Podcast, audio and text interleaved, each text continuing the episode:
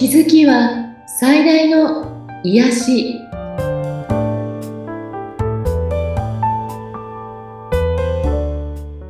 皆さんこんにちは。アトラクションカウンセラーの広田ゆかりです。アシスタントの菅千奈美です。ゆかりさん、よろしくお願いいたします。よろしくお願いします。さあ、今回はどんなテーマでいきましょうか？はい、テーマの前に、はい、LINE 公式のからちょっと質問が来たのでね、で、はい、お伝えしようと思います。あ、質問が来たんですね。はい。とても面白い質問なんですけど、自分はそんな大きな悩みとか問題はないけれど、そういう人でもセッションを受けていいのでしょうかっていうような質問だったんですね。はい。これをもうそのままお答えするともちろんですっていうことなんですけど、これはすごく勘違いされやすいんですけど、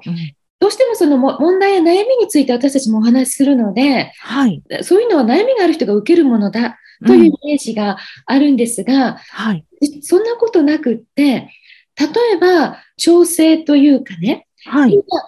あなたが気づいていない課題問題を後ろの方が提示してくる場合もあったり、あとは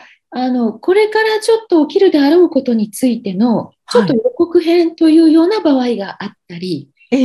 または例えばすごく成功されている方でどんなにうまくいっていても、コーチングって受けてたりするんですね。やはり自分の力だけでは気づけないことがあるので、そういう意味では誰か他の人の手を借りるというのがあります。で、皆さんがちょっと気になったり、ちょっと聞いてみたいなと思った時が実はタイミングなので、特に聞くことないんだけどなと思っても、セッションしてみたらすごくいろいろ出てきたという場合だったりなんかね、予約してじゃあ1ヶ月後にってなると、その間に聞きたいことがいっぱい出てきたりとか、いろんなパターンがあるので、ぜひ、ちょっと気になるなという方は、遠慮なくお申し込みをしてみてください。ねえ、何かあるんですね。何かしらのメッセージが。そうですね。普段もいろんな形で皆さんにメッセージは届いているんですけれど、それに気づいている方もいれば気づかない方もいらっしゃるので、すごく後ろが送ってるんだけど気づかないというような場合に、意外にうちに来ることになる方も多いですね。じゃあ気になった方はぜひっていう感じですね。お待ちしています。お願いいたします。それでは、今日の本題に行きますか？そうですね。今日は、本当の自分への目覚めっていうタイトルでお話ししてみたいと思います。本当の自分への目覚めですね。そうですね。で、もうこれちなみさんにしか見えませんが、こんなカードがあるんですね。結構少し強めのカードでしょ？なんか雷に打たれている、嵐の中で雷に打たれている木と、雨に濡れている人影みたいな。ちょっと怖いような感じもしますけど。で、敗北っていうカードで、一般的なタロットだとタワー、塔のカードになるんですけど、最近またこのカードが結構出るなというセッションが案外続いていてですね。で、これの意味というのは、もちろん出る場所によって違うんですけれども、このカードの意味自体は、エネルギーのほとばしりとか、限界の解除、現実との健全な対峙というのを意味しているんですね。そうなんですね。なので、意外とね、このカードが一定の場所に出たときは、潜在意識が、本人が気づいていなくても、潜在意識の方がもう限界だから、ちゃんと本当の自分をよく見なさいとか、これ以上自分に嘘ついたりごまかすのやめなさいとか、本当に今自分の価値観が変わって目覚めさせられるような出来事がバンと起きてたりとか、そういう少し強めのカードなんですね。先日いらっしゃった方もまさにこれが現実に今そこと対峙しているんだなっていう方で、そして今究極にこのようにしましょうって大急ぎでこうしていきましょうみたいなアドバイスをしたんですけれども、はい、結局いろんな出来事っていうのはあなたが本当の自分に気づくために起きてくるんですね、うん、で人は無意識にっていうか気づかずに自分をごまかして生きてたり、はい、人に嘘をつくっていうよりは自分に嘘をついて自分をごまかして生きているような場合も非常に多いと思うんです、はい、でそれが積み重なっていくともう限界、これ以上いくとまずいよっていうところは精神的にまずいよなのか、うん、体的にまずいよなのか、うん、わからないけど、限界近いよみたいなのでここはもう思い切って舵を切ったり勇気を出して進む時だったりするんですね。はい、うん、でも自分ってそんなごまかしたり嘘ついてないよって思う方もいるんですが、うん、嘘ついてるとっていうと言い方ちょっと変なんですけどね、我慢しているとか、見ないようにしている、うん、自分のパンドラの箱開けたくないとか、自分がこれちょっと言っちゃうとみんなが揉めちゃうなみたいな、大変な波風立っちゃうなみたいな時だったりね、うん、いろいろあると思うんですが、実際にそれを行動に起こすかどうかは別として、自分が今こういうふうに感じてこういう状況だなっていうことは自分がまず受け入れるといいと思うんですね。はい、うんうん、で、自分さえ我慢すればとか自分が犠牲になればというような感じで生きていくと、これ意外と女性に多いんですけれども、そうですね、これ様々な形で体調に出てきます。そしてその人から出るエネルギーがどうしてもやっぱり、寂しいエネルギーだったり、はい、ちょっと人を羨むようなエネルギーになったりね、うんうん、しがちなので、このカードが出た時っていうのはすごく転換するチャンスが来たと思って皆さんにお伝えしてるんですね。はい、うん、でこの音声聞いてくださってる皆さんにはやっぱり自分自身に問いかけたときに本当の自分って言われても本当の自分がわからないと思うんです、うんうん、別にいつも自分だしっていう、うん、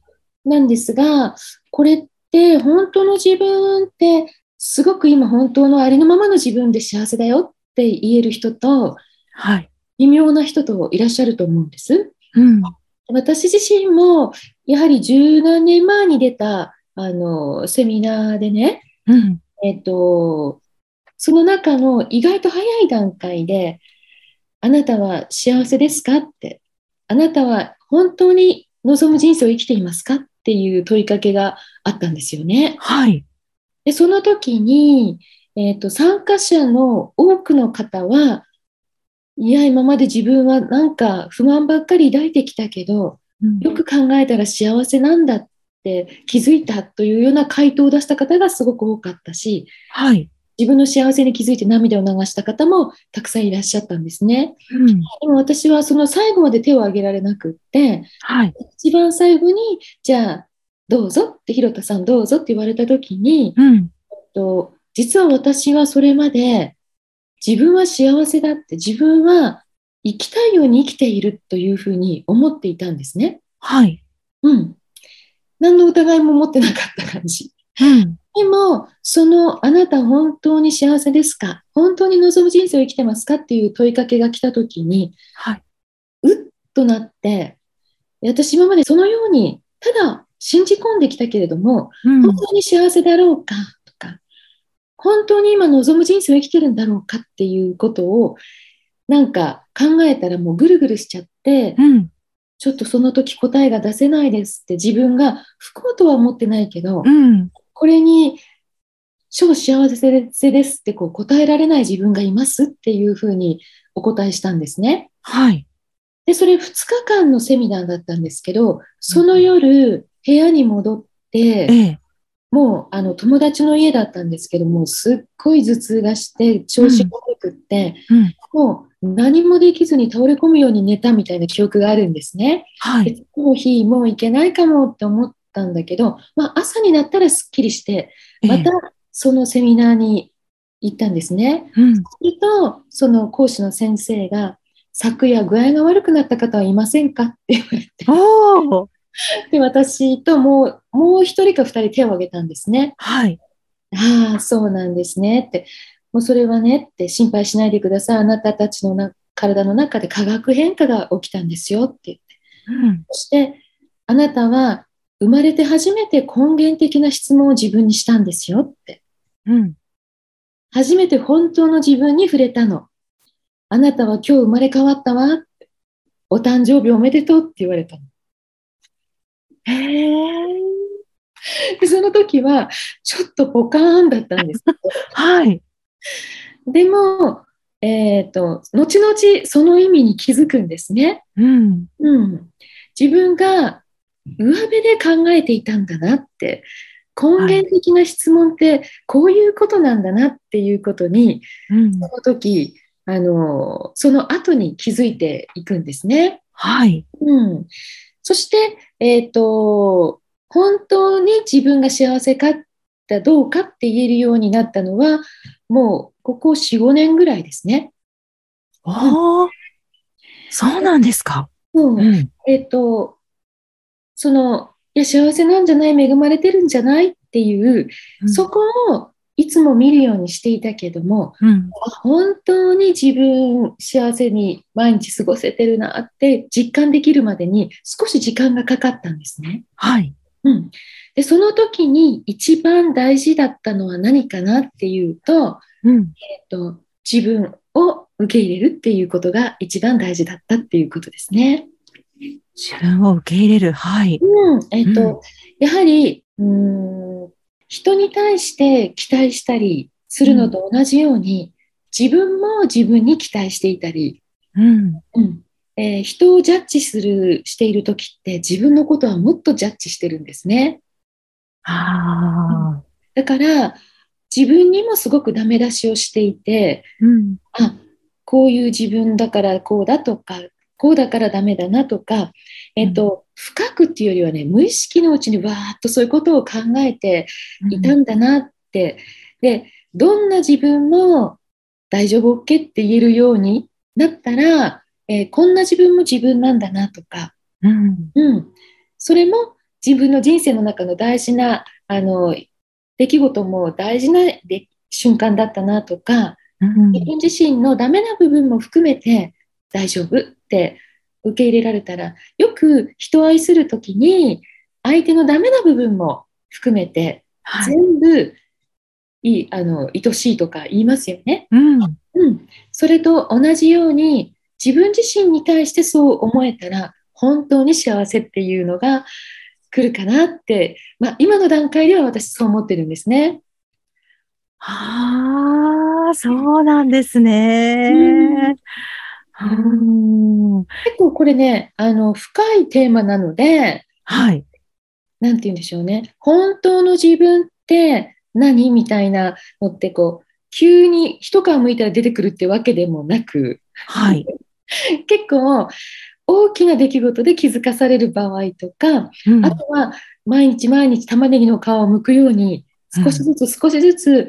うん、あ、自分ってこうなんだなとか、うん、自分の本質を見られるようになってくるっていうその作業が結構地道な作業なんですけど、はいうんセッションに意外に継続的にいらっしゃって、うん、継続的にその進化しましたねとか、ここカード進んでるんでここすごく変わりましたねって私がお伝えすると皆さんすっごく嬉しそうなんですよね、うんはい、人ってやっぱり自分自身が成長したり進化したりすることをすごく望んでいるんだなと思うんです、うんうん、で、自分一人でそれができない時に、そういうふうにこう一緒にこう、なんていうんでしょうね、サポートしてくれる人の存在ってすごく大事だなと思っていて、はい、なんかそんな風にセッションを利用してもらうこともすごくいいかなと思うんですね。確かにいいですね。